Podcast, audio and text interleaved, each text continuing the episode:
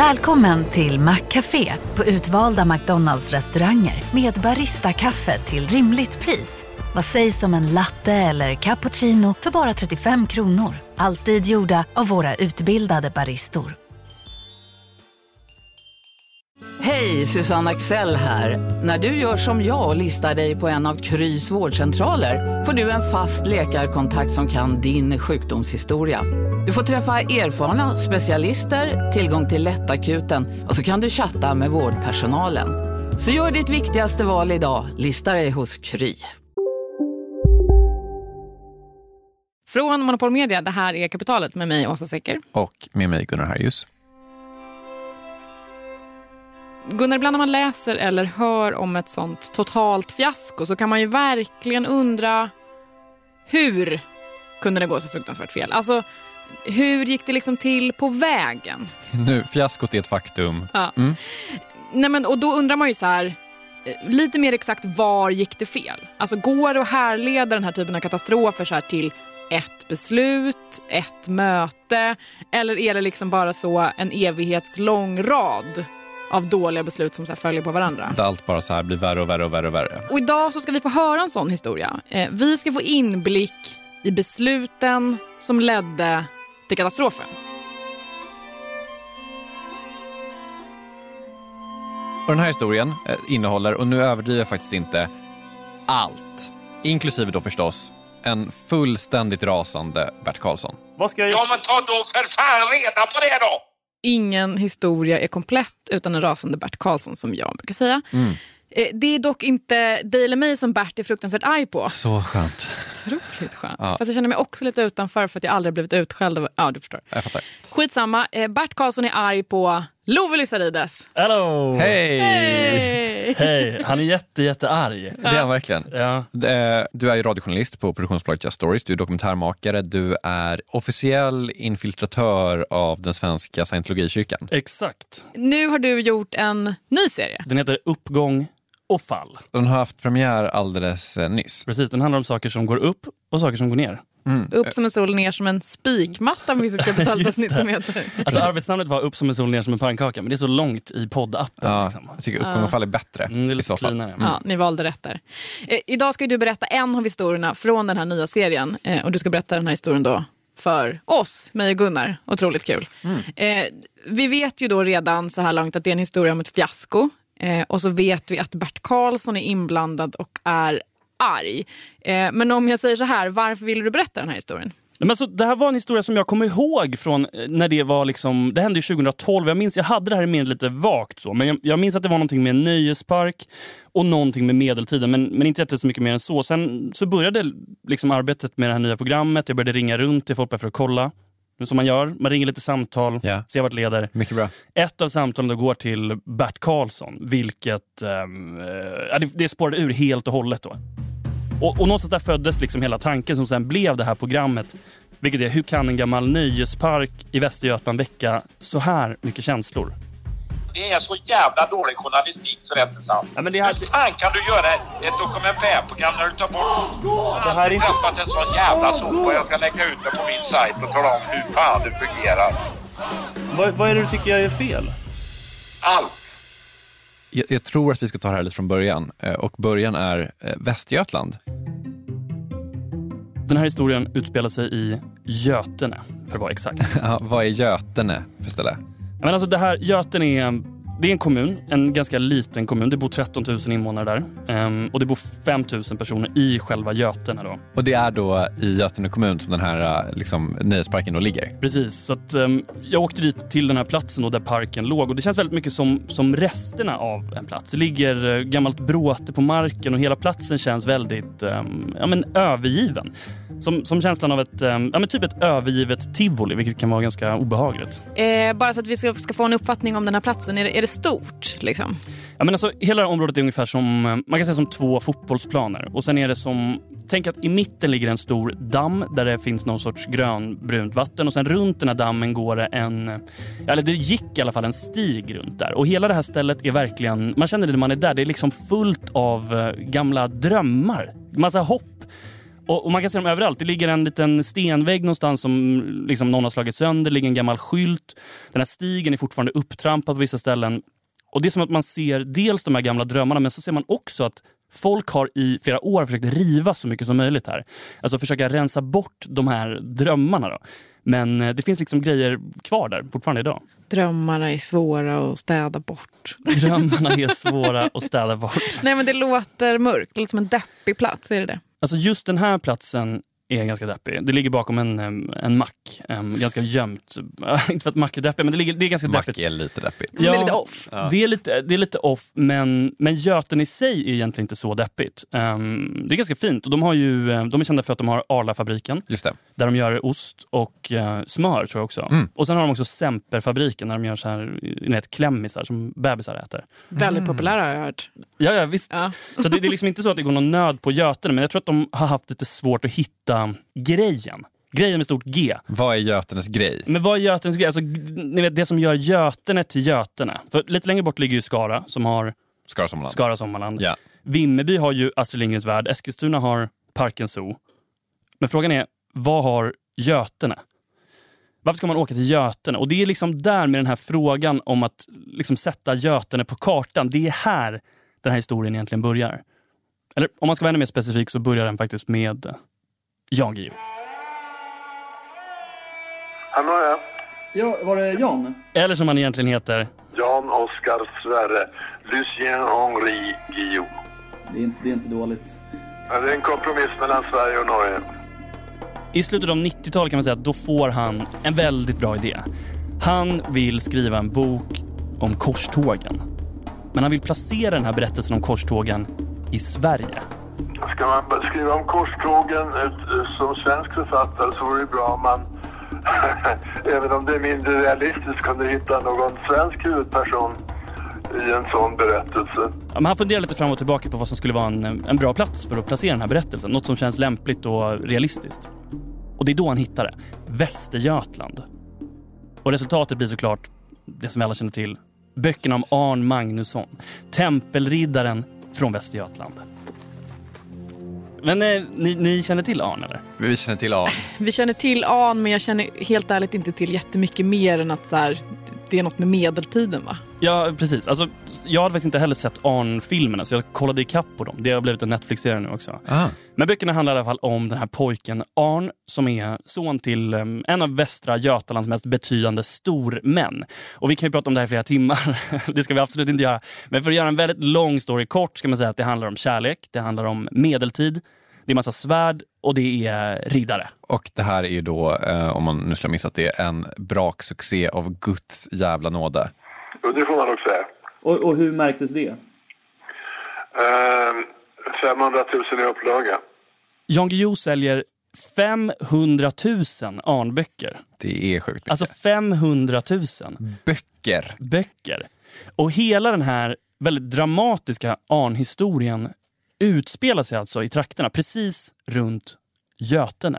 Ding, ding, ding, ding, ding. Bingo för Götene. 100 procent. För att det som händer nu är att det börjar komma turister. Du menar Arn-turister? Exakt. Och det, de kallar faktiskt också dem för Arn-turister. Det är en särskild typ av turister. Och det är många. Alltså det är busslast efter busslast med människor som vill promenera runt i de här trakterna. Eh, de vill gå i Arns fotspår. Och det här blir ju såklart inte färre heller när Arn-böckerna till slut blir film. 210 miljoner har filmen om tempelriddaren Arn och hans fästmö Cecilia i 1100-talets Västergötland kostat. Och kommunerna i området har rustat för turistinvasion. Alltså om böckerna var en succé så är det ingenting mot filmerna. Alltså det här är en, det här är Micke Nyqvist, det är Sofia Lin. Det är två stycken Skarsgård som är castade till den här filmen. Det brukar vara bra. Man mäter ju hur bra är en svensk film i hur många Skarsgård som är med. Precis, först dyker upp en, sen kommer en till och man känner bara, Ja. kommer det komma en tredje? Jag vet inte. Nej. Får man Morgan Alling på det också, då är, man, då är homerun. Ja, men alltså det här, och det här, jag vet inte om ni minns, men det beskrivs som den, alltså den dyraste filminspelningen i svensk historia. Så om Götene kommun hade fått turister innan när böckerna skrevs så var det liksom ingenting mot vad de snart skulle få. det, det var ju när, närmast eh, eu- euforisk eh, stämning. Eh, alla tyckte att det här var jättekul. Vem är det här? Det här är Göran Cornelius. Han är en em, lokal affärsutvecklare kan man säga och en konsult. Han bor i Götene. Och när Arn ska bli film så börjar han tänka till. Bara det här att man får stora flöden av människor gör ju att de även gör andra, bedriver andra aktiviteter. Då skapar det eh, arbetstillfällen både inom, vad ska man säga, inom restauranger, folk måste kunna äta, de måste kunna resa, de måste kunna bo. Så att det fanns ju i en, eh, i en förlängning även möjligheter att utveckla boende eh, som Götene kommun har lite dåligt av. Och det är nu som hela idén föds. För att Götene har fått den här liksom, Jan Guillouiska gudagåvan. Alltså det är turister från hela Sverige och alltså, typ Tyskland också. Och nu är ju liksom the million dollar question här. Hur kan Götene använda det här till sin fördel? Och det vet vi då svaret på. Eh, svaret är ju såklart genom att bygga en nöjespark. Såklart! Genom att bygga en nöjespark. Och den här idén är ju liksom... Det är så mycket med den här idén som funkar så bra. För att en annan grej är att SF som gör Arn-filmerna, de har ju byggt upp kulisser för de här filmerna. Alltså hur mycket kulisser som helst. Och de säger nu att vem som helst kan få köpa de här kulisserna. Nej men det är för bra för att vara sant. Och det är fortfarande en, eh, det är en kommun det handlar om. Så att, eh, det, det första som görs är att man gör en utredning såklart. Eller en förstudie som de kallar det då. Så att man utreder helt enkelt möjligheterna att bygga en nöjespark med de här kulisserna. Det är så kul tanke att så här, du sitter och så kanske du har eh, precis återhämtat dig efter eh, utredningen kring millenniebuggen. Eller, eller typ så här, kommunen får göra helt bisarra grejer. Det är ju så här typ, eh, vi ska ta fram en handlingsplan mot våldsbevakande extremism eller sånt där. Sånt får ju, vanliga kommuntjänstemän göra också. Men så plötsligt bara så här, möjligheten att köpa loss de här SF-kulisserna för att bygga en Arnpark i Götene. Ja, men precis, men det är också så här, du vet alla i kommunen är bara så här, ja, ja, ja, ja, ja, ja, ja, ja, ja, ja, park, park, park, park, park, park, park, park, park, park, park, park. Utan de är så här, Okej, vänta, stopp, stopp, stopp, stopp, vi måste göra en utredning. Och så bara, okej, fixa en utredning. Så, man, så den här utredningen är ju inte helt, ska man säga, opart. Det är inte som att det kommer liksom en exter- det kommer faktiskt in ett externt företag. Men m- min misstanke, det här är bara min spekulation, är att det liksom, det finns ju ett jävla tryck på att det ska liksom, det är inte som att de kan komma fram och säga, nej men vi hörni, ingen bra idé. En utredare som skriver rapporten tycker det här är en dålig idé hade inte kunnat bo kvar i Götene. Den hade Nej. inte fått bo kvar. Okej, vad kommer utredningen fram till? Ja, men så utredningen kommer då fram till att det finns ganska goda möjligheter att ta vara på det här nyvunna intresset för Götene. Man måste ju förstå då att de ser ju varje dag hur det kommer busslast efter busslast med turister. De, turisterna har ingenstans att bo, finns inte tillräckligt med hotell, det finns inte tillräckligt med restauranger. Så att, jag menar, jag kan ändå förstå hur de tänker. Utredningen säger ja. De säger det här är en bra idé. Och nöjesparken ska heta Medeltidens värld. Götene kommun vill dra nytta av det stora intresset för filmerna om riddaren Arn och satsar därför 7 miljoner kronor på att bygga en medeltidsby. det var ju eh, kommunledningen visade ju ett fantastiskt mod att, att, och närvaro, sinnesnärvaro att hoppa på ett sånt här projekt när möjligheten helt plötsligt fanns. Så att, eh, ja, det, var, det var jättekul att, att eh, köra igång och, och titta på. Och vi körde ju dragningar med jämna mell- mellanrum för kommunens olika representanter eh, och talade om vad vi, vad vi såg framför oss och vart vi var på väg. Och hur tänker man sig då lite mer specifikt att den här eh, underbara medeltidsparken ska se ut? Ja, men tanken var ju att eh, man skulle kliva in i en värld som låg tusen år eller eh, 900 år bakåt i tiden. Och allt man mötte skulle genomsyras av 900 år äldre kultur. Så att eh, det var ju byggnader, det var kläder, det var mat, det var allt, allt, allt skulle vara eh, ge- genuint från 1100-talet. Så att det var ju tanken. Jag ska vara ärlig, jag är en person som är helt ointresserad av medeltiden. Trots att jag är historieintresserad.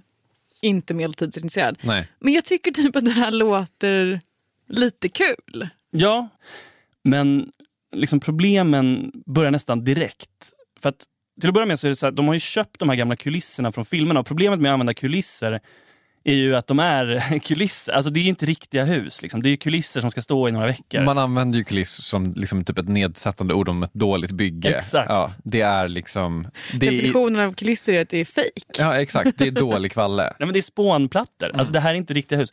Jag menar, och nu ska ju kommunen bygga en park och tanken är att den här parken ska finnas ja, men för all framtid. Ja. Liksom. Förlåt en dum fråga, men kollade man inte det här innan? Alltså, det här är en av väldigt många frågor som jag har liksom med mig under arbetet. Framförallt framförallt tror jag att man tänkte att det gick att liksom renovera upp dem rätt eh, snyggt. Eh, liksom. Så de fick börja med att lägga massa pengar på att bara stabilisera upp de här kulisserna. Alltså bygga riktiga väggar och tak. Det är dyrt. Man, du måste ju bygga hela parken.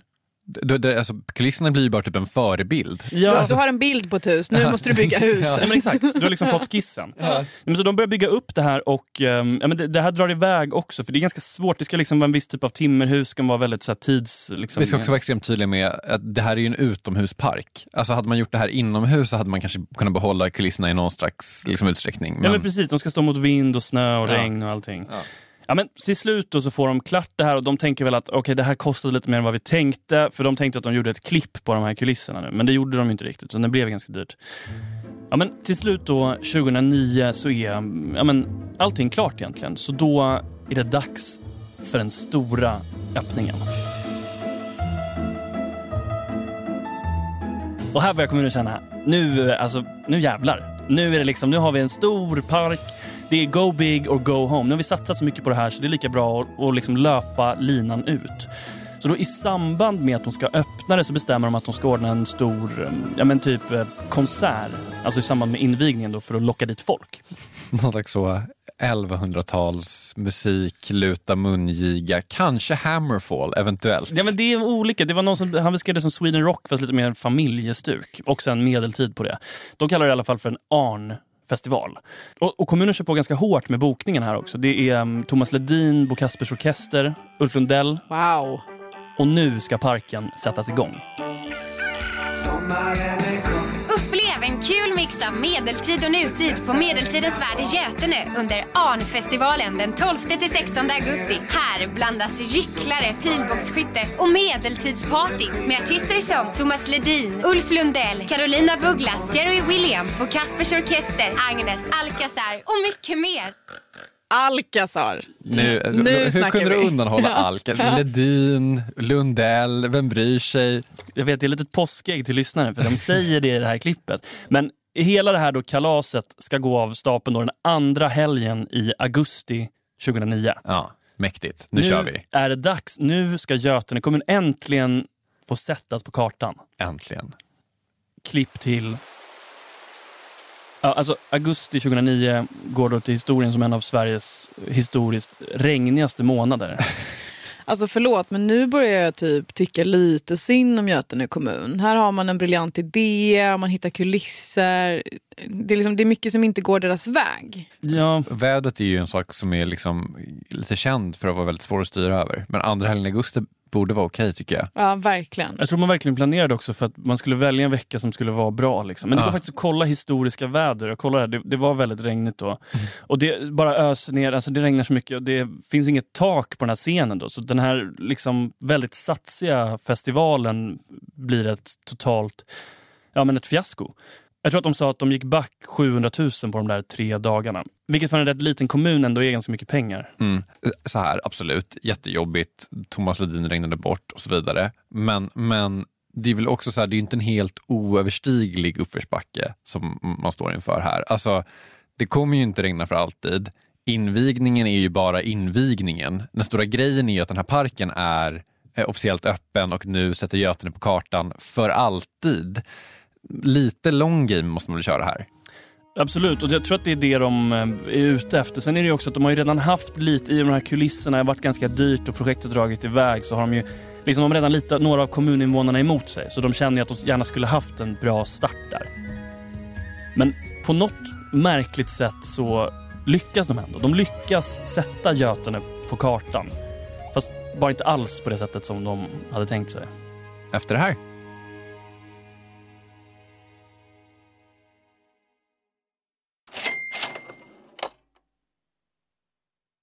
Kapitalet sponsras av SPP och Storebrand Asset Management. Eh, Storebrand och SPP hör ju ihop sedan många år och utan att gå in på några detaljer här och nu så kan vi i alla fall säga att eh, Storebrand förvaltar över 1200 miljarder kronor bland annat åt just SPP.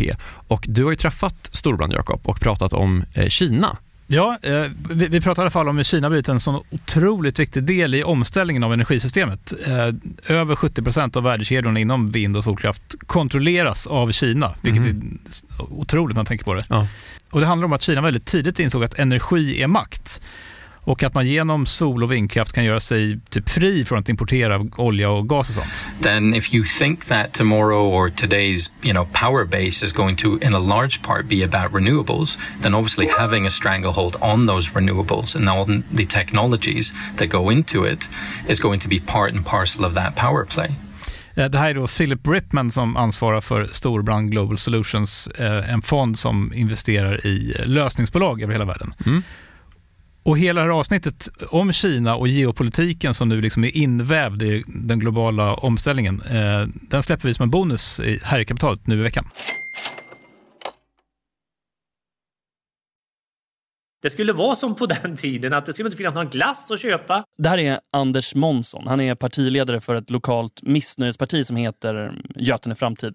Får man säga att Götene Framtid låter lite så Ny Demokrati-aktigt? Det är ganska bra spaning faktiskt. För att Anders Månsson var aktiv i Ny Demokrati. Som alltså var det här partiet som Ian Wachtmeister och Bert Karlsson startade. Men Anders Månsson tyckte att det var lite för toppstyrt. Så att bara några år efter riksdagsvalet 91 så bröt han sig ur och startade då sitt egna parti. Men i alla fall, tillbaka till medeltidens värld. Den här parken skulle alltså vara the real deal. Det skulle vara medeltiden på riktigt. Inget kaffe och te fanns ju inte på den tiden utan det skulle vara, man skulle kunna köpa något som heter dyvatten. Alltså gyttjigt vatten skulle finnas att köpa i någon kiosk. Då. Och problemet med det är när det kommer dit barnfamiljer att deras ungar kanske vill, pappa nu vill jag ha glass. Då hänvisar man dem till Prim, alltså macken som låg i närheten där. Och, och redan då kände jag, hjälp det här kommer ju aldrig att gå. Det här kommer aldrig att gå. Jag, jag fick såna här dåliga vibbar liksom. Det, det är ju inte bara att ta en entréavgift, man måste erbjuda någonting där inne. Man kan ju gå och titta på gamla hus men det, det gör ju folk snart och folk som har med sig småbarn, alltså småbarn måste ha att göra hela tiden, aktiviteter. Så det var ju väldigt naturtroget på det viset att komma in men det fanns ju inte en skvatt man kunde göra av peng med pengar. Va? En liten del av mig förstår hur de tänkte. De ville vara så 100% autentiska. Och en ganska, ganska stor del av mig förstår inte hur de tänkte. Nej, alltså det är ju ett um, fiasko.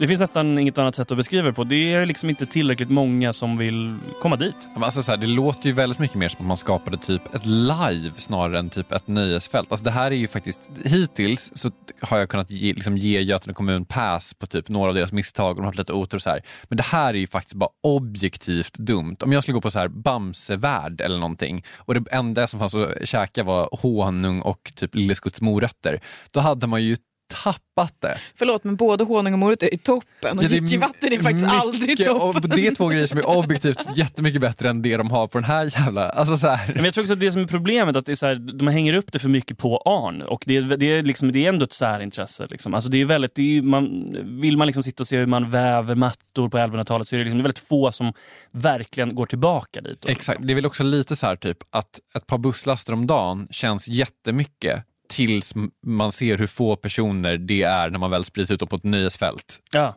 Dessutom så börjar ju Arn-hypen liksom dö ut lite grann. Det släpps en till film men ehm, av någon anledning så blir det liksom aldrig en stor grej och Arn-hysterin blir liksom mer utav ett särintresse. Då. Det är ingenting som den breda massan liksom håller i under en längre tid. Man var tvungen att uppnå 75 000 besökare för att överhuvudtaget gå runt.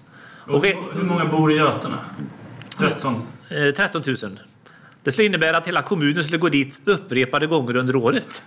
Okej, jag tar tillbaka att jag tycker synd om Götene kommun. För att nu känner jag lite så att det här är en totalt världsfrånvänd glädjekalkyl.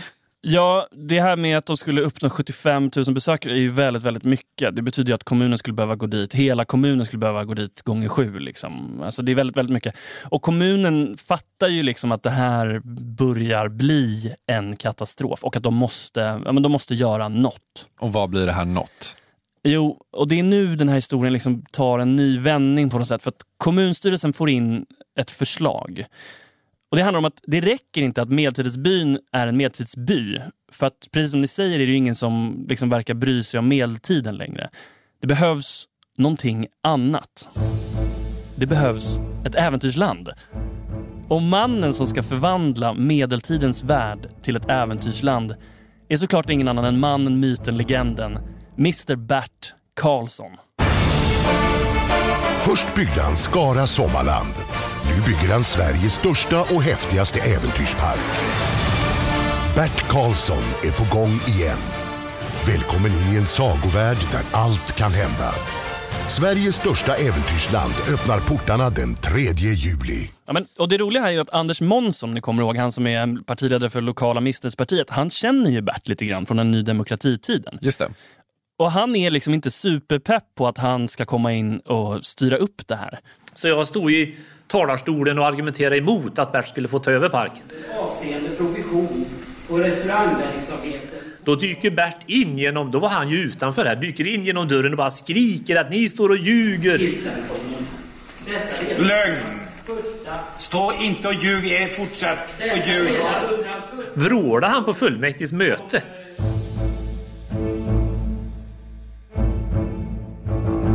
Här är så on-brand Bert Karlsson. Verkligen. Och det här blir en jättestor diskussion i kommunen. Det är, eh, liksom argumenteras för eller emot att ta in Bert i parken. Då. Så Anders och ett gäng argumenterar emot det, men det är ingen som lyssnar på dem egentligen. Så att Bert får till slut chansen. Eh, Han ska få arrendera parken och försöka göra den mer eh, kommersiell. Då. Jag kan känna lite så att ja, de sitter lite i skiten, det är väl värt ett försök. Visst, det här är Bert Karlsson. Man kan säga nästan vad man vill om honom, även om han säkert kommer skälla på en när man säger det. Men eh, han är ju inte en jätte, jättedålig affärsman och han har ändå erfarenhet av att driva äventyrsland och han är från typ där. Alltså, jag kan känna lite att det är rimligt eller typ i alla fall typ så rimligt som Bert Karlsson tar över ett medeltidsland kan bli i alla fall. Välkommen till Sveriges största äventyrsland. Här väntar nya äventyr för stora som små äventyrare. I vårt jättestora hoppkuddeland kan du känna dig våghalsig, viktlös och oövervinnerlig. Det är bara att tuta och köra. Eller sätt dig bakom Det var så att det var inte förrän, det var Bert som kom hit och sa ni, ni kan inte hålla, det räcker inte att visa upp gamla hus från Arnfilmerna. Vi, vi, vi måste bygga, göra om hela parken till ett äventyrsland. var ju hans idé då. Och eh, bland annat vill jag ha en, en, eh, en riddarborg. För det tycker barn är skoj. Och det, det är ju säkert så att barn tycker det är häftigt. Men då, då sa ju kommunalrådet att det finns inga pengar i investeringsbudgeten. Vi har redan investerat färdigt för säsongen. Det finns inga pengar anslaget. Ja, men jag bygger borgen då så kan kommunen hyra den. På så vis går man ju runt det här med att investeringspengarna var slut. Det smälls alltså upp en rosa piratborg på nolltid. Och nu, till skillnad från när kommunen gjorde det här, nu går det ju fort. Det här behövs inga utredningar. Alltså nu, här, nu är det liksom... Nu åker vi. Nu åker vi. Det, det blir en rosa piratborg, en jätte, jättestor. Och kommunen då förbinder sig alltså att hyra den här piratborgen av Bert Karlsson i minst 20 år. Och Det här då till en kostnad av 800 000 kronor om året. Och så liksom utan att man egentligen hann stanna upp så har medeltidens värld förvandlats till äventyrslandet Kinnekulle. Bara kort fråga, är liksom de här Arn-kulisserna, är de inblandade i den här rosa piratborg? Alltså vad är, vad är Ja. status här? Alltså de är kvar, så att, ja, de står ju där. Så det blir ju liksom en blandning av dels lite medeltiden, men sen också slänger man in go-kart och rosa piratborgar och piratbåtar, så det blir liksom en mix. Det låter perfekt. Fem av fem rekommenderar besök Kinnekulle. Men det är inte bara det, utan de bestämmer sig också för att de ska ta dit en älg. För Bert kom ju på den här att ty tyskar gillar ju älgar. Så tar vi hit en älg så får vi hit tyskarna. Det blir jättebra. Bert har ju alltid vilda idéer så vi, vi fixar ju hit en älg då. Så man köper helt enkelt in en älgko då från en gård i Falköping. Men det är ganska svårt, Eh, har jag förstått, att hantera de här älgarna. För det är ganska, dels så svårt att frakta älgen från den här gården i Falköping till äventyrslandet. Så att det slutar med att älgen blir försenad. Bert la ju ut detta reklamen redan i maj-juni. Så det stod att det fanns en älg i parken men det fanns ingen älg. Så folk som kom dit blev ganska besvikna. De blev missnöjda för det fanns inte det som utlovades i reklammaterialet. Nästan hela säsongen hinner gå utan att den här älgen syns till. Inte förrän fram i augusti, nästan några veckor innan parken stängde. Då kom älgen dit. Men grejen är också att du kan inte bara ha en älg hur som helst. Det finns faktiskt, tror eller ej, Love, ett kapitalavsnitt eh, om en älgpark. Mm, där framgår det bland annat då att det finns väldigt mycket regler kring hur man får eh, ha älgar. Problemet var att det tog tillstånd. Man måste ha tillstånd för att ha en vild, ett vilt djur i hägn. De måste bygga ett staket runt den här älgen och det är för att älgen inte ska kunna sticka därifrån. Och då finns det massa lagar och regler då för hur det här staketet ska se ut. Så att, till exempel, det måste vara liksom så sådär högt så att inte älgen ska kunna hoppa över. Och så ska det liksom vara en viss yta så att den kan gå runt fritt. och sådär. Så älgen får till slut komma till sitt nya hem med ett rätt staket. Um, ja, helt enkelt redo att börja locka dit alla turister. Och då skulle parken stänga ett par veckor senare så då körde man i, en älg får inte gå ensam så utan då körde man iväg älgen till Falköping och till ett nytt hägn. Och där, där som älgar ska gå i par så satte man ihop älgen med en manlig älg. Så den här älgkon då får flytta ihop med en älgtjur. Och den här älgtjuren kommer då alltså jätte, jättebra överens med den här älgkon. Då. Alltså hur bra som helst. Den här problemet då är att den här älgtjuren är brunstig. Jätte, jätte, jätte brunstig. Och då vill ju han para sig så då jagade han våran älg tills han fick hjärtinfarkt och ramlade ihop. Så bara några veckor då efter älgpremiären så omkommer älgkon i ett älgslagsmål med sin manliga motpart. Så bara den historien. Vi har alltså betalt massa pengar för en älg som, som inte lever längre. Den blev inte så gammal alltså. Men den dog under liksom... Den dog under en kärleksakt, ja. Jag säger det, nu är det fars. Ja, alltså, och det är ju, känns ju som att det nästan vilar någon sorts förbannelse över den här parken för att allt som kan gå fel verkar göra det. Och det här äventyrslandet som Bert drar igång blir liksom inte heller någon succé. Varken med eller utan älg. Det kommer, ja, men det kommer alldeles för lite turister. Så bara efter ett år drar sig Bert Karlsson ur. Det här är då 2011. Men det var ju då när han hyrde parken och det visade det gick inte för han heller. Det gick inte alls, påstår han. Och han då sa att jag hyr inte parken mer. Då kände de väl liksom att nu får vi, nu stänger vi. Och här skulle ju den här historien absolut kunna ta slut. Men det gör den inte. Nej, för att nu bestämmer sig Anders Månsson då i Götene Framtid för att göra något som kommer få väldigt stora konsekvenser för Götene. Parken stod låst där ute och då bad jag kommunalrådet om, om att få ett nycklar till parken. För då sa jag att vi skulle ha ett partimöte där ute, ett gruppmöte i partiet. Och det gick de ju med på då. Men det är inte något partimöte som de ska ha i parken. Anders har kokat ihop en plan. Planen då? Efter det här?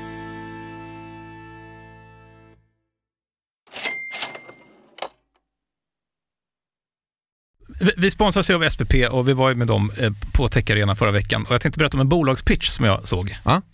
Det dyker upp en italiensk eh, tjej på scen som heter eh, Eleonora Cavani, en för detta bioingenjör och konsult som, kommer på att bakteriekulturen i magen är en källa till en massa problem för folk Eh, och att det liksom börjar tidigt i livet. I have a lot of allergies and I have eczema, and I've been through a lot uh, trying to change my diet and my lifestyle to really reduce my symptoms, which I managed to do.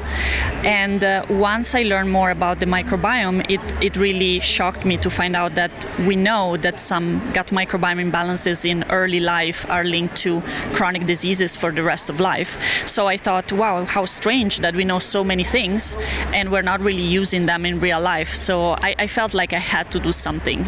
Så hon startar något som heter Alba Health, eh, att förväxla med Alba Golf som vi gillar, eh, där småbarnsföräldrar kan skicka in prover från sina barn. We send you a kit. Um, it's a test that you can take at home. We need a poop sample. You can take it from the diaper. We receive it, we analyze it, we give you back results and recommendations on uh, lifestyle, food, and uh, potentially probiotics. Och, och folk kommer liksom tycka att det är lite äckligt och sånt, men jag kände så här, det är så mycket negativitet i världen just nu. Eh, Och du var inne på det tidigare, liksom att det här stället var ju fullt med folk som typ vill göra grejer. Mm.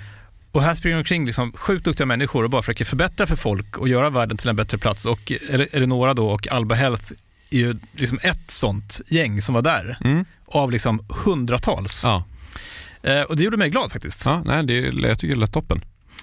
Och grejen är också att sådana här idéer och projekt som förbättrar samhället över tid, de tar tid eh, och behöver liksom långsiktigt kapital. Och då kan ju vi genom pensionerna göra stor skillnad. Jag ska säga att SPP har ingenting med Alba Health att göra. Jag, jag hittade henne bara, jag tyckte hon var duktig. Caset finns ju och det är väl den här typen av saker som kan ta väldigt lång tid, där pensioner verkligen kan göra skillnad och där liksom pensionernas roll i ekonomin kan bli extra tydlig. Och den kopplingen tänker man inte på så, så ofta. Nej, men eh, med den kopplingen in mind så säger vi tack till SPP som gör oss medvetna om pensionernas roll i ekonomin och herregud i vår privatekonomi också. Precis, tack. Tack.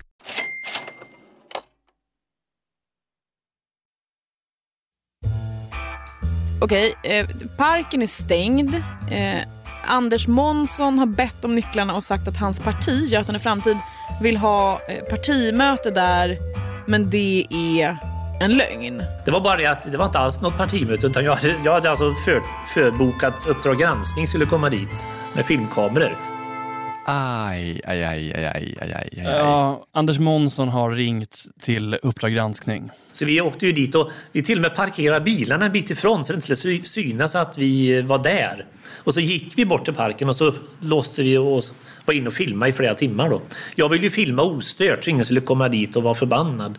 Och man kan väl säga att det är nu som Götene på riktigt sätts på kartan. Uppdrag granskning ikväll om medeltidens värld som skulle få turisterna att vallfärda till landsortskommunen. Fram tills nu har den här katastrofen ändå varit ganska lokal.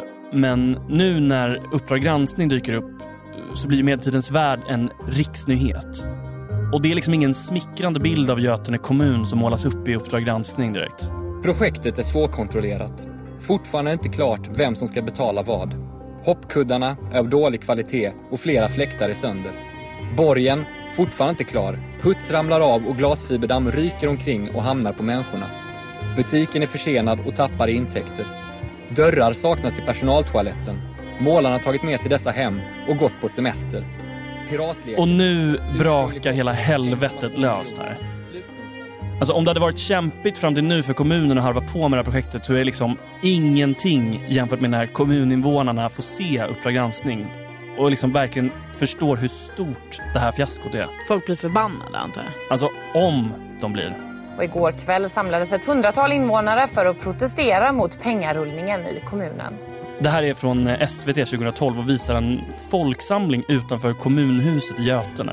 Jag och många andra är upprörda över hur det slösas med pengar på medeltidens färd och det måste bli ett stopp på detta. De ansvariga måste ta eh, ett ansvar för detta. En del behöver kanske avgå.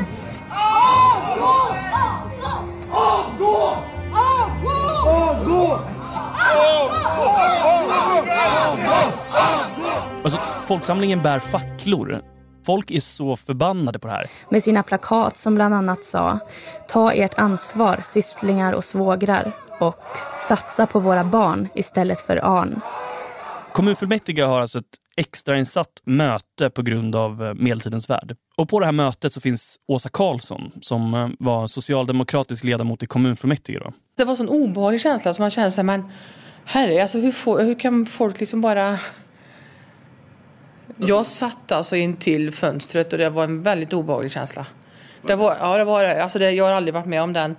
den alltså det var som ett, ett så här eh, folkhav med, med, om du tänker det, facklor och så var det, var det eh, de här ropen, liksom skallropen och det, det liksom slog i fönstret på något vis. Va? Alltså det bara så här boom, boom, boom, så var det. Ja, och det, ja, den var jätteobehaglig. Ja, men om ni vet hur Uppdrag granskning är, så när de, när de kör på så kör de ju verkligen på. De är liksom. verkligen bra på att bygga en bild av att någonting har skötts väldigt, väldigt dåligt. Ja, och de målar upp en bild av ett projekt som är totalt kaos där ingenting verkar liksom vara i ordning och som dessutom har kostat skattebetalarna tiotals miljoner. Enligt Uppdrag granskning då har den här parken vid det här laget kostat uppemot 100 miljoner kronor. Vilket ju är en jättestor summa för en ganska liten kommun. Och man ska också komma ihåg att det är 100 miljoner och de har liksom ingenting att visa upp för det heller. Det är liksom ingenting har funkat, ingenting funkar nu. Det var Bo Bergsten som var högst ansvarig politiker när bolaget Medeltidens värld bildades och när parken byggdes. Bo Bergsten var alltså kommunalråd i Götene när man byggde den här parken. Och det är kanske hans medverkan i programmet som de flesta minns. För att han har alltså i efterhand beskrivit intervjun med Uppdrag granskning som psykisk tortyr som pågick i flera timmar. För förutom misslyckandet med att driva parken så fanns det dessutom massa frågetecken om vilka som hade utfört olika jobb i parken. Från 2007 till 2012 så eh, fick man jobb för 8,9 miljoner inklusive moms. Det är 7,1 exklusive moms. Miljoner. Och du känner väl lite folk i bolaget? Det, det är, natur, det är ju så att, att eh, jag är släkt med människor jag också. Mm. Det här grävjobbet var för det första inte upphandlat ordentligt. Det måste ju kommunen göra. Ehm, och för det andra så var det alltså kommunalrådets frus syskon som drev företaget som gjorde grävjobbet. Och ni har ju frus bror. Alltså man kan verkligen se hur Uppdrag granskning-reporten fastnar för just den släktkopplingen. Men jag har ju ingenting med... Vad är de till dig då? Ägarna? Ägarna, de är bröder till min fru. Då är, ja, vad, vad, de, då är mina vad? svågrar. Ja. De är dina svågrar? Och det är precis det här Uppdrag granskning är ute efter. Alltså bevis på svågerpolitik. De äger ju det fortfarande? Är, är, är så att eh, vid det tillfället så gjorde de det i alla fall. Mm. Mm. Jag har ju inte en krona utav det. Jag har ju ingenting utav det. Men jag kan Om inte, inte detta är svågerpolitik så vet jag inte vad det är. Jag kan inte, jag har inte någon vinning utav det här. Jag har också pratat med Bo Bergsten, han vill inte vara med i programmet. Um, men vi har pratat i telefon några gånger. Jag måste ändå säga att jag tycker att han fick ta rätt mycket skit för den här svågergrejen. För att man skulle kunna säga till hans försvar att eh, vi pratar om en ort där det bor 13 000 personer, 5 000 i själva stan. Det är liksom inte så konstigt att man är släkt med folk. Om man tar Anders Månsson till exempel. Hans son jobbar själv som politiker och är dessutom journalist på den lokala tidningen. Eh, Åsa Karlsson, den socialdemokratiska politikern, hennes man och son jobbar också i kommunen. Jag säger inte att det här betyder något. Jag säger bara att det här är ett ganska litet ställe och folk är liksom släkt med varandra. Så är det ju såklart. Alltså, så kan man ju känna här också. att Platser är mindre än vad man tänker sig. Alla känner alla. Men upphandla måste man ju faktiskt göra ändå. Ja, jo, på rätt sätt. absolut. Eh, men så här, jag fattar att det inte alls var det här de tänkte sig när de var så här, nu ska vi sätta Götene på kartan. Men jag misstänker att det här verkligen sätter Götene på kartan. Ja, för att nu verkar liksom hela Sverige känna till det här projektet. Om, om det, alltså både tror jag tjänstepersoner och, eh, och eh, kommuninvånare tyckte det var pinsamt att säga att man kommer från Götene. Man ska komma ihåg också att det här var, eh, det var inte före internet, men det var ändå en tid då alla kollade på tv faktiskt. Och eh, Uppdrag granskning var en väldigt, väldigt stor grej. Så jag kan verkligen förstå den här typ, att man tycker att det är lite pinsamt. Men undrar jag, hur går det för parken när allt det här pågår? Alltså, har man liksom klappat ihop den? Ja, men det är det som är det jobbiga här, för att det är liksom inte färdigt med parken. Utan Bert Karlsson har ju då dragit sig ur och alla som bor i Götene är skitförbannade. Alltså det snackas om att bojkotta parken. Folk vill liksom inte gå dit så kommunen bestämmer sig då för att helt enkelt avveckla alltihop. Ja, nej men så då, då fick jag ju ärva det trevliga uppdraget. Och Åsa Karlsson ska man bara tillägga, hon är väldigt noga då med att säga att hon var en av få socialdemokrater som faktiskt röstade emot allt det här när det begav sig. Och för protokollets skull ska vi också säga att Anders Månsson och hans parti också var emot att köpa de här filmkulisserna i alla fall. Och att ta in Bert i ett program. Precis. Så Åsa Karlsson har egentligen alltid varit emot den här grejen men sen blir hon ju då kommunalråd och får liksom den här ja, bajsmackan helt enkelt att eh, avveckla parken. Och det kanske låter lätt att bara mm, stänga ner något men så mycket vet vi om det här projektet hittills att ingenting här är lätt. Till att börja med så har ju kommunen alltså skrivit på ett avtal med Bert Karlsson om att hyra den här rosa piratborgen i 20 år till en kostnad eh, för 800 000 kronor om året. Just det. Ja, jag menar, och den kostnaden är ju kvar även om inte parken finns där. Liksom. Ja. Om man tar till exempel det här avtalet, när du tillträdde och såg att de hade skrivit det här avtalet på 20 år. Mm. Det måste varit frustrerande. Ja, det var det. För att det var ju... Och särskilt när det inte var igång. Mm. Vi var ju ändå tvungna att betala det. Och det... det... Fast, även om parken inte användes? Ja, så var ju, fanns ju avtalet. Ja. Så det hade vi, kan, alltså vi kunde ju inte göra någonting, det var ju bara att vackert betala. Det här låter så fruktansvärt jobbigt. Hur löser man det här? Ja, alltså det blir en förhandling med Bert Karlssons bolag. Då. Kommunen har ju faktiskt förbundit sig att betala honom i 20 år, så att eh, Bert Karlsson har ju rätt i sak. Men kommuninvånarna är ju inte så sugna på att betala 800 000 om året för en piratborg som inte kommer användas de nästkommande 20 åren. Det blir ändå 16 miljoner. Förståeligt att de inte är så sugna på det. Nej. Alltså folket här de tror ju att vi köpte borgen men det gjorde vi inte. Alltså vi, vi köpte avtalen. Alltså det var, det var en fem, sex avtal som var där ute. Alltså på markupplåtelse och, och lite olika sådana saker. Det vi köpte de här avtalen för var alltså, var alltså en lägre pengar än vad vi skulle betalat på de här 20 åren. Kommunen köper avtalen. Vad kostar det? 5,8 miljoner. Okej, det är bättre än 16 miljoner, men 5,8, alltså det är inte kattpiss. Det är fortfarande 5,8 miljoner. Precis, så att man har ju nu blivit av med den här första huvudverken, alltså vilket är den rosa piratborgen. Men nu har man ju den andra, alltså det som är kvar är ju då kulisserna från Arn-filmerna. Eh, och vid det här laget så är ju alltså Arn-hypen är liksom long gone. Det är ingen som vet vem Arn är längre. Nej. Så det är liksom inte jättelätt att hitta en köpare för att vem i Sverige vill ha ett gäng timmerhus i medeltida stil? Vet du vad Ove? Jag kan gå på en person.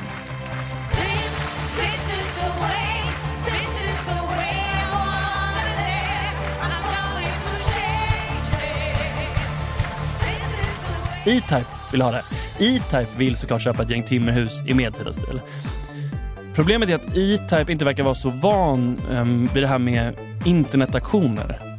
Han hade ju sett vilka det var han var intresserad utav. Och då, då var han ju inne på, på, på ett objekt.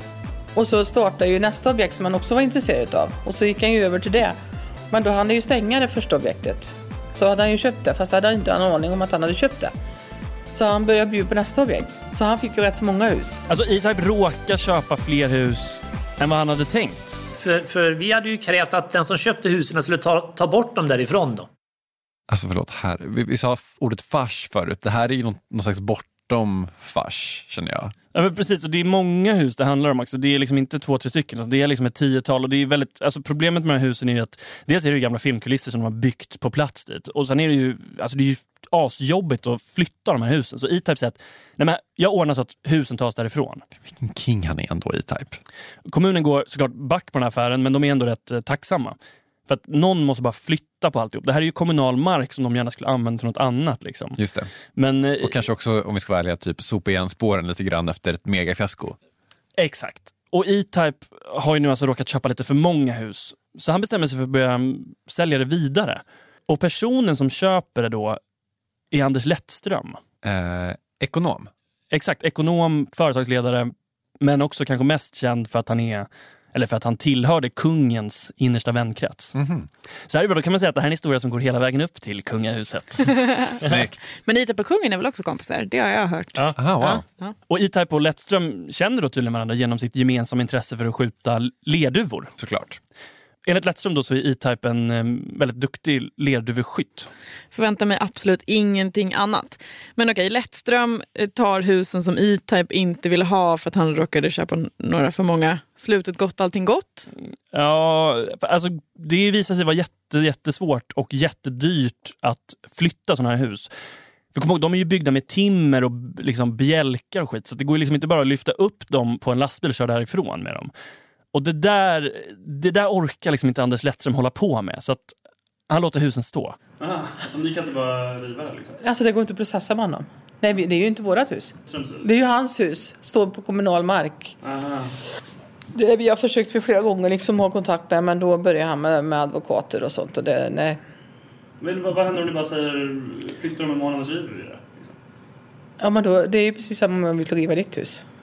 Ja, det går inte. Just. Alltså det är ju, då, blir, då får ju vi skadeståndsanspråk på oss. Vi märkte ju det på de breven som vi skickade. Alltså det var ju liksom ingen idé för de hade ju sina, det var ju sånt juridiskt språk som man, vi bara såg det här skulle vi liksom processa emot dem. Så skulle det kosta oss kanske en hundratusentals kronor och jag menar det kanske inte är värt. Nej. Nej. Utav våra skattepengar. Nej men precis. Nej, nej. så då kände vi det, får det stå där. Jättemycket, jättemärkligt. Jaha. Ja, han lever i ett annat ära än vad vi gör. Ja? Jo men alltså han, han, är, han har ju maktposition i, i samhället, det går inte att komma ifrån. Mer makt än... eh, Än i kommun ja. Det är så? Ja, ja. Det är det. Förlåt, men vad är det här för vansinne? Ja, men det är precis den känslan som jag tror att många i den här kommunen har. Bland annat då Anders Månsson. Ja, det bästa vore väl om det bara brann ner helt enkelt. Men... Ja, det är betong helt enkelt. Så det brinner ju inte då. Okej, eh, så att husen, eller några av de här husen i alla fall, är kvar. Men resten av parken har man väl ändå bommat igen? Ja, alltså parken är ju stängd sedan länge men om ni kommer ihåg så är det ju i mitten av parken en väldigt stor damm. Och den där vill de ju ha bort nu för att det är liksom, de vill kunna använda den här marken till något annat. Det är jättejobbigt att det är en damm i mitten. Mm. Vettigt, ta bort den. Ja, det tyckte inte Länsstyrelsen. Länsstyrelsen har sagt att ni får inte lägga igen parken för att grodorna trivs så bra där. Så nu är det, nu är det ett miljöområde istället. Alltså Länsstyrelsen har alltså nu gjort bedömningen att den här dammen som inte överhuvudtaget existerade för några år sedan har blivit ett väldigt viktigt reservat för en särskild lokal paddart. Så att dammen får inte täckas igen. Utan den ska bli kvar. Nu skojar du? Nej, utan den här paddorna har blivit, det är en så viktig, vad fan är det de säger? Det är, en, att, Det, det är så här, nyckelbiotop eller något eller? Skyddsvärd nyckelbiotop. ja men tydligen då, jag har inte liksom, jag försökt sätta mig in i det men man kan tydligen inte göra vad man vill med paddor liksom. Nej, att- nej, nej. Ja, men så att om man ska sammanfatta lite så är det Medeltidens värld skulle kosta 7 miljoner kronor. Enligt Uppdrag granskning så hamnar slutnotan på ungefär 100 miljoner. Åsa Karlsson menar att det i själva verket rörde sig om 83 miljoner. Sen är inte Åsa Karlsson den enda kommunpolitikern som var inblandad och jag har också sökt de tidigare ansvariga kommunalråden och frågat om de ville medverka men de har sagt nej. Och det här, att de inte ville vara med i programmet, det var det som fick Bert Karlsson att gå i taket när jag ringde honom. Skitkastarna tar du fram. Du tar, det är så jävla dålig journalistik så det är inte sant. Bert tycker att jag borde prata med kommundirektören och kommunalrådet istället. Men jag försöker förklara för honom att de ställer inte upp på en intervju så det går liksom inte att prata med dem. Och när jag då berättar att jag har pratat med Anders Månsson, partiledaren för Götene Framtid, men alltså då går liksom topplocket för Bert. Ja, men det Hur fan kan du göra ett dokumentärprogram när du tar bort de som, som var, var de som var... Jag har verkligen försökt ska jag säga och jag har pratat med Bo men ja men det spelar väl ingen roll, då kan man inte göra programmet här. Nu gör du det på lögner. Ja men det är ju så jävla oseriöst det är inte sant. Det är lika jävla oseriöst när någon sitter och pratar om något enklares förhållande utan att prata med dem. Man försöker lägga ner parken, det går sådär, man säljer några hus, Itap köper några, Lettström köper några, låter några stå kvar, det går inte att bränna ner dem. Eh, man försöker täcka igen en damm, det går inte för att det finns paddor där, man går massa back. Men jag vet inte, i något läge så måste man väl bara, jag vet inte, acceptera nederlaget och gå vidare, antar jag. Ja, det skulle man kunna tro. Jag tror faktiskt att vissa också har gjort det, för det här har ju ändå gått eh, några år nu. Liksom. Men grejen är att det här såret är djupt. Alltså det känner man när man är i Götene. Jag var i en lokal Facebookgrupp där, där de hade någon diskussion om ett badhus som skulle rivas. Och liksom I varje post i den här Facebookgruppen så kommer Medeltidens värld upp. Folk skriver typ, tänk vad mycket kommunen hade kunnat gjort istället för att lägga det på Medeltidens värld. Och så vidare. och så vidare. Alltså Det här finns med i liksom hela kommunens gemensamma medvetande. Ah. Jag tror aldrig jag har hatat något så mycket som Göteneborna verkar hata Medeltidens värld. Okej, men om vi ska liksom för att runda av det här gå tillbaka någonstans till eh, den änden där vi började. Hur kunde det gå så här snett? Hur gick det till? Ja, alltså jag funderar ganska mycket på det här nu och det hade ju varit ganska skönt om det var så att det fanns ett beslut. Liksom. Att det var ett beslut som var dåligt som ledde till en massa andra dåliga saker. Men jag tror att om man ska vara ärlig så handlar det om en kombination av ganska mycket otur som till exempel vädret och de här grodorna och att ITAB typ inte fattar hur en internetaktion går till.